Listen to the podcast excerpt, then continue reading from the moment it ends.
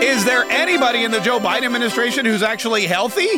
What's up? This is Mark Kaye. Saves the Republic. And I don't know if you heard of the news over the weekend, but Secretary of Defense Lloyd Austin uh, was hospitalized for some kind of elective procedure, and he didn't tell anybody. He didn't. Nobody knew. Nobody knew for like days. The person who's the deputy, uh, de- the uh, Secretary of uh, Defense, found out like a couple days ago. She was chilling, kicking it in like Puerto Rico or someplace. Joe Biden didn't find out until the surgery was over. You had the Secretary of Defense under anesthesia, knocked out cold, and nobody in the government knew. Which I'm going to be honest with you, it doesn't surprise me or shock me at all. But uh, but really, we need some healthy people, man. We need some people that don't have to don't have to uh, pass over their power because because remember Joe Biden had to do this with Kamala Harris already because uh, he had some kind of procedure. And what's all these procedures? What's Lloyd Austin even doing? I feel like we should. I feel like if you're going to keep it a secret, we should know. Was he getting breast reduction surgery? Was he getting his tubes tied? No, not the tubes tied. That's something different. What is it they called when they do the stomach? They like they put a band on your yeah, it's like a band on your esophagus so you can't eat as much stuff. Or don't they staple your stomach? They like staple your stomach together. I don't know what it is. Uh, but anyway, that's what happened. And now Lloyd Austin is apparently he's back at work. Uh, but this is a big stinking deal. You can't just disappear when you have a large position in government, like for example, and that's not a fat joke. Again, that's not a fat joke.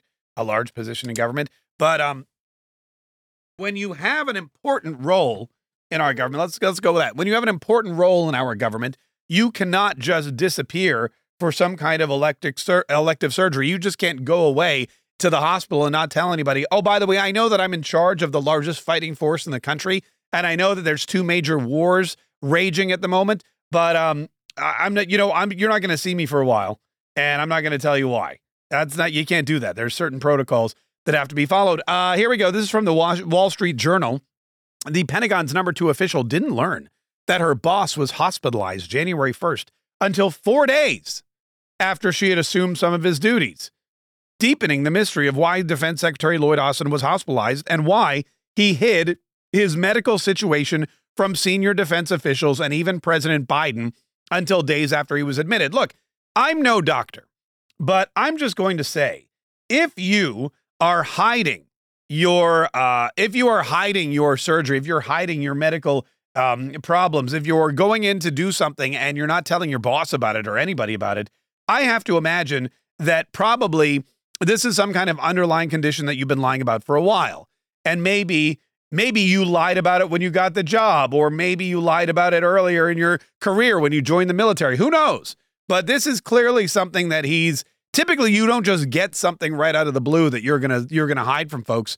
Um, the only reason you wouldn't make it, uh, it known to your to the people that are taking your position or holding down the fort or your boss is because it's something that's going to either cost you your job or that's going to bring about some kind of, you know, unwanted attention because of your past history. So, anyway, we'll get into that story a little later on today. A couple of other big things that happened over the weekend. Uh, the other thing is that the Supreme Court has decided to decide whether or not Donald Trump can be kept off the ballot in 2024. This is a big story because once the Supreme Court makes their decision, it's it's easy peasy lemon squeezy. Once the Supreme Court makes its decision, then all of a sudden you are going to uh, see every single state drop their battle because you know if if the Supreme Court federally says Donald Trump can be allowed on the ballot in Colorado, then in Maine they have to put him on the ballot. In Minnesota they have to put him on the ballot. Every one of these other court cases just disappears. The Supreme Court has already ruled on Donald Trump's legitimacy as a candidate and whether or not uh, Donald Trump can continue to move forward. There is there is, of course, this battle in the Democrat Party to stop Donald Trump in any way, shape, or form they can. In Colorado, the Supreme Court weighed in and said Donald Trump is guilty of insurrection, even though Donald Trump's not guilty of insurrection, has been charged of insurrection, has been convicted of insurrection. There's no in- insurrection, insurrection, insurrection. None of it has ever happened, and there's no proof. But the Supreme Court of Colorado doesn't care because they're Colorado and they can do whatever they want. Well, that's where the that's what led this uh, the whole thing to the Supreme Court in the first place. And now uh, you've got people in Maine who can just arbitrarily, this woman, the Secretary of State, remove Donald Trump from the ballot. Well, it, it, this is a win for Donald Trump. Uh, he went to the, he petitioned the court in the first place. They announced on Friday they will decide whether former President Donald Trump can be kept off the ballot. Um, The justices acknowledged the need to reach a decision quickly as voters will soon begin casting presidential primary ballots across the country. Uh, they're going to um, they're going to be taking this up on February the eighth. Uh, February the eighth is when the oral arguments will be held, and then they will uh, hopefully hopefully uh, produce a decision before Super Tuesday, which is March the fifth, and that's when the largest number of delegates are up for grabs, including in Colorado. Uh, Trump was at a campaign event in Iowa. He said, All I want is fair. I just hope that they're going to be fair. Now, if you go by the actual Constitution of the United States of America, which we assume, we're not 100% sure, but we assume is what all. is what we is what all Supreme Court justices base their rulings on. Again, you can never be too sure in this day and age. But the Constitution of the United States is the document they're supposed to be interpreting. And if a law is passed, or if a state does something, or if a president writes an executive order, they're supposed to look at the Constitution, look at that decision, compare and contrast the two. And if it they don't match up, then they've got to strike it down. And it, this seems pretty cut and dry, clear cut. The uh, the rules and regulations for who can run on the ballot, the rules and regulations for who can't run on the ballot or who should be disqualified from holding office are written right there in the 14th Amendment. I mean, that's the one that everyone's been discussing. And so you've got now nine justices all looking at the same Constitution. And I have to tell you, if ever there were a 9 0 decision, this should be the 9 0 decision. I don't care what your politics are. I don't care who appointed you. I don't care if you're one of the three Supreme Court justices that Donald Trump appointed to the bench. I don't care if you're Elena Kagan or a Ketanji Brown Jackson. I don't care if you're the other uber liberal. I don't even care if you're uh, if you're John Roberts um, you know, who who is either liberal or Republican, depending on which way he wakes up. He wakes up, he's like, oh, I think I'll be a liberal today. Or he wakes up and goes, ah, no, you know what? I think I think I'll stay in uh, conservative today. All of those things are are are you know problematic on the regs, but in this particular situation, when you look at the actual Constitution, there should be no argument, no qualms about saying yes, Donald Trump can be on the ballot because again, he's done nothing wrong. Uh, nothing. There's been no due process. There's been no accusations. There's been nothing at all to stipulate that he shouldn't be on the ballot, um, which means if it's not a 9 0 ballot, if it's not a 9 0 decision, rather, from the Supreme Court, if anybody on the Supreme Court comes back dissenting and saying, you know what, Donald Trump should be taken off of the ballot, then that Supreme Court justice should be removed from the bench because they're clearly corrupt. They're corrupt. They're using uh by they're using their partisanship to make decisions. They're not interpreting the Constitution of the United States the way the Constitution of the United States should be interpreted, and they are derelict in their duties as Supreme Court justices. There's no way they should retain those lifetime appointments, which along with it comes a lifetime salary and benefits and pension and all that other jazz. It should be I mean, if there's ever been a clear cut 9 0 decision, this is it. So if anybody votes to remove Donald Trump from the ballot, or if anyone sides with the decision in Colorado, then uh, we've got a serious issue on our hands. And that's a red flag for their appointment to the court. The last thing that I want to mention early today, and that we're definitely going to delve into during the Mark Kaye show, which uh, starts at noon Eastern, 11 Central today, is this decision that the House of Representatives has apparently come to, or that Mike Johnson has come to with the Senate based on the spending resolutions. Now, we had on the show last week. You may have seen it. Aaron Bean, Representative Aaron Bean, came in and we had some fun with him. You know, we uh we pretended like he commandeered the show. And I'll be honest with you, he did a great job. He for years, this guy, ever since he became a congressman, ever since I became uh, a radio talk show host, he's been telling me, "Hey, Mark, here's what I want to do. I want to come in and I want to take over your show and I want to interview you on your own show and I want to be the host and you're going to be the guest." And I just thought he was crazy. I mean, he is kind of, but uh, I just was like, yeah, yeah, we'll do that one time. And then, you know, he would come in again. He'd be like, hey, Mark, uh, listen, next time I come in, this, that, and the other. And so finally, what happened was I uh, I decided that, you know, he was he was coming in again. And I said, look, if you're coming in this time, Hannah's out. Why don't we have some fun with it? Why don't we do that thing you wanted? But we'll pretend like you've commandeered the show. Like you just burst in here and you just grabbed the helm from me we'll make it a big deal. We'll have an intro. And he was all about it. So we did that. It was a lot of fun. and in the end, uh, I'll be honest with you, I was I was presently ple- pleasantly surprised at how well he did. He did a great job reporting on his own. He did a great job interviewing me. He had the presence of mind to uh, be entertaining. And, you know, um, he took the questions uh, with, that uh, came in from the audience and he answered them all. And uh, when we had a good time, we had a lot of fun. So it was exciting to have him. Anywho, the whole point of this is that one of the things he discussed was the border and how crucial the border is, and how any measure of spending, any bill that comes through, anything that Speaker Johnson or the Democrats want done, there has to be some kind of uh, there has to be some kind of measure for border security attached to it. And if there isn't, then they shouldn't vote for it. If there isn't, then it should just be shot down. Uh, Chip Roy was on all the news shows over the weekend saying the same thing. There are a lot of conservatives in the House of Representatives who are going to be steadfast in their resolve not to vote for anything that doesn't bring increased border scrutiny, whether it's border spending, border patrol agents, whether it's Remain in Mexico policies, whether it's barbed wire, I mean, whatever it is, there's so many different things that they want to curb the flow of uh, illegal immigration at the border um, that the Democrats are just ignoring. And and that that's going to be the argument. Look, if you want A, we want B.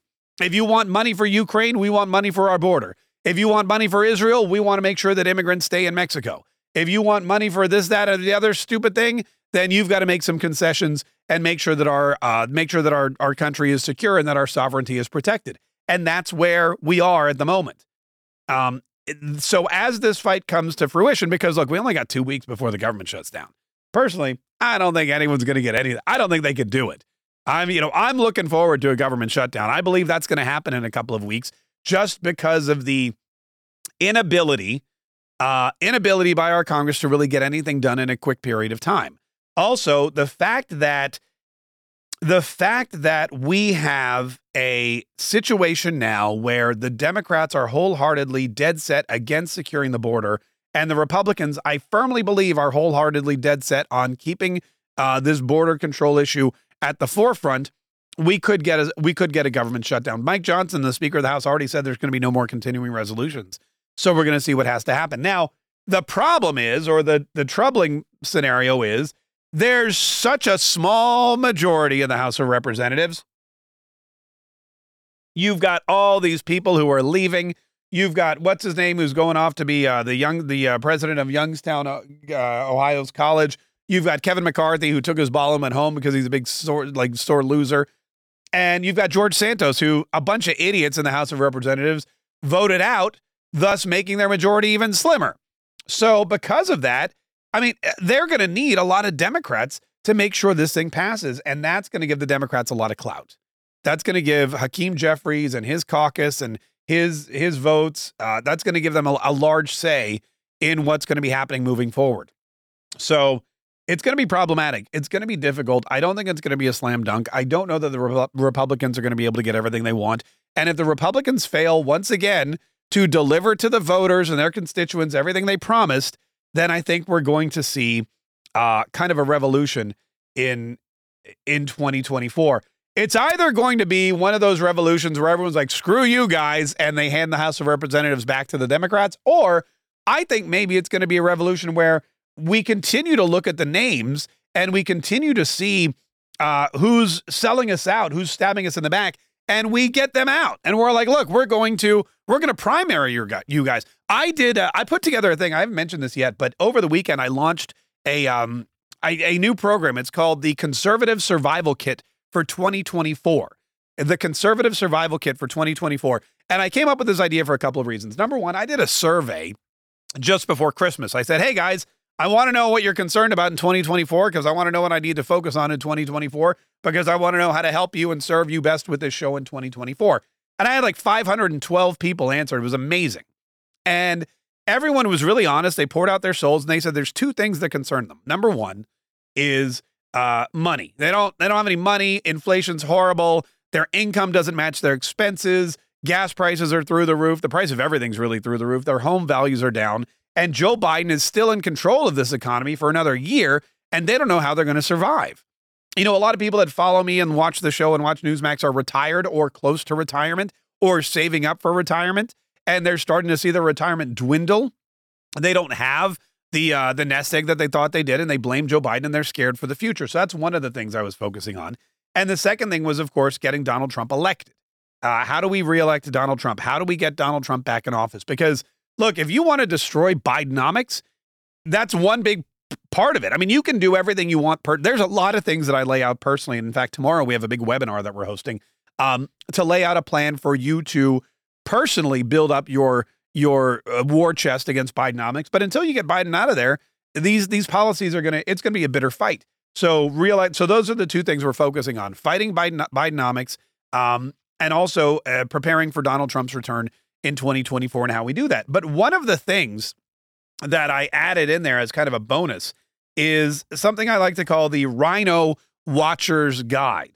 And basically, well, I, I was going to call it the Rhino Hunter's Guide, but I remember I remember that guy, well, that one guy who was running for office, and he came up with the Rhino Hunters, and there were guns involved, and people don't like when you hunting has a very negative connotation in politics. So anyway, um, I came up with the Rhino Watcher's Guide, and I got I show you my process how I find the uh, voting records of different politicians and voting records of different um, representatives, and see who's really a rhino and who's not, and who's really fulfilling their promises and who's not. And I said it to Aaron Bean when he was here. I said, "Look, just so you know, we're following your voting record, and you're doing a pretty good job." One or two times I've scratched my head and said, "Eh," but for the most part, we're proud of you, and and I think that that's important. These these conservative representatives, they only hear from their constituents when they suck. And that, fair enough. I mean, they should. They should. But they don't hear from anybody when they're doing a good job. So I like to personally say, after a big vote, like the George Santos vote, when all these clowns voted to expel George Santos, my own representative, John Rutherford included, I thought to myself, what are you guys doing? Why are you just, why are you stabbing yourself in the eye and making it less, you know, uh, it may, and make it more difficult for you to do things? It just doesn't make any sense. Uh, but I wrote to everybody, I wrote to everybody else uh, Kat Cammack, for example, and Matt Gaetz. And I said, thank you guys for doing what you did because I know it was a difficult vote for some people. It seemed easy. The NDAA, same thing. There were some representatives who voted for the NDAA that I was shocked by. There were some that said, no way. You know, we need to fund the, the United States military. That's a fact, but we can't do it by selling out the privacy uh, and, you know, passing this unconstitutional FISA Act once again for regular law abiding Americans. So there's there's a back and forth, but we are watching and so um, part of the conservative kit, the uh, conservative survival kit for 2024 includes that Rhino Watchers guide, and you can watch it, you can learn from it, and I give you all my links. Um, but those are the things that those are the things that are important. And coming up in 2024, I believe there will be and there should be a revolution of conservatives. And any of these any of these spineless, driveling, conniving, deep state, you know, black. I mean, I know that I know how it happens. You know, we get into it. There's people that are in blue districts. They're red conservatives in blue districts. And so they vote with the Democrats so they don't lose their jobs, which makes them totally pointless. And it makes having a Republican majority, I mean, it, it defeats the whole purpose of having a Republican majority. If you're a Republican in a blue district, vote for Republicans. Vote with the Republicans. Obviously, you won somehow. You didn't win by pandering to Democrats. So why are you pandering to, Dem- to Democrats now? I don't get it. The second thing is, I know that there's some people who have been compromised either on purpose or by money. I, I get it. There's blackmail. We heard what Tom, or uh, we heard what um, uh, what's his name? Uh, the uh, the guy from Tennessee. I forget his name, but we heard what he told Benny Johnson about how the deep state goes in there. Tim Burchett, thank you. Uh, how the deep state goes in there and they try to they try to to to um, you know, get people into compromising positions and use that as clout to get them to vote whichever way they want. So anyway, there's a lot going on, and we need that kind of revolution, especially if the Republicans fail us here again on this border issue, because it's so important that if and when Donald Trump comes back in 2024, he has the tools in his shed to build the America that we want and to do it quickly. And that means conservatives, not Republicans, conservatives in the House of Representatives and conservatives in the Senate. And those are the three things we need to really focus on uh, going into the 2024 election. Look, if you want to go get the conservative kit for 2024, it's it's conservativekit.com, the 2024 conservative survival kit with all the added bonuses, all the uh, all the uh, information you need to survive Bidenomics and Trump's path to victory and the Rhino watching guide and there's all it's it's written down. I've recorded audio and video so you can watch and listen along. It's um it's really fantastic and it's delivered delivered digitally because man, screw the post office. I'm sorry. After Christmas, holy cow. I wrote a big email in the Mark Kaye, uh, you know, in the uh, daily Patriot email um, this morning about how the post office was, I believe, weaponized against conservative influencers over the holiday season. And I offer proof. Um, so this is delivered digitally to you. If you get it today, you get it today. You don't have to worry about going to the, the post office. You don't have to worry about going to the mailbox. You don't have to worry about it getting lost in the shuffle or run over or damaged. It's all delivered digitally. Uh, go to conservativekit.com. Conservativekit.com. And of course, if you're not already a subscriber to this podcast, you're going to want to do that because we have so much to cover every single day to make sure that we are all on the same page, that we're fighting the same fights, that we know who our common enemies are, and that we have a battle plan to beat them into submission, to overcome every single obstacle they put in front of us, and to take back this country in 2024 so that in November, on election day, you and me and everybody else can walk into that voting booth, do what we need to do, and save the Republic.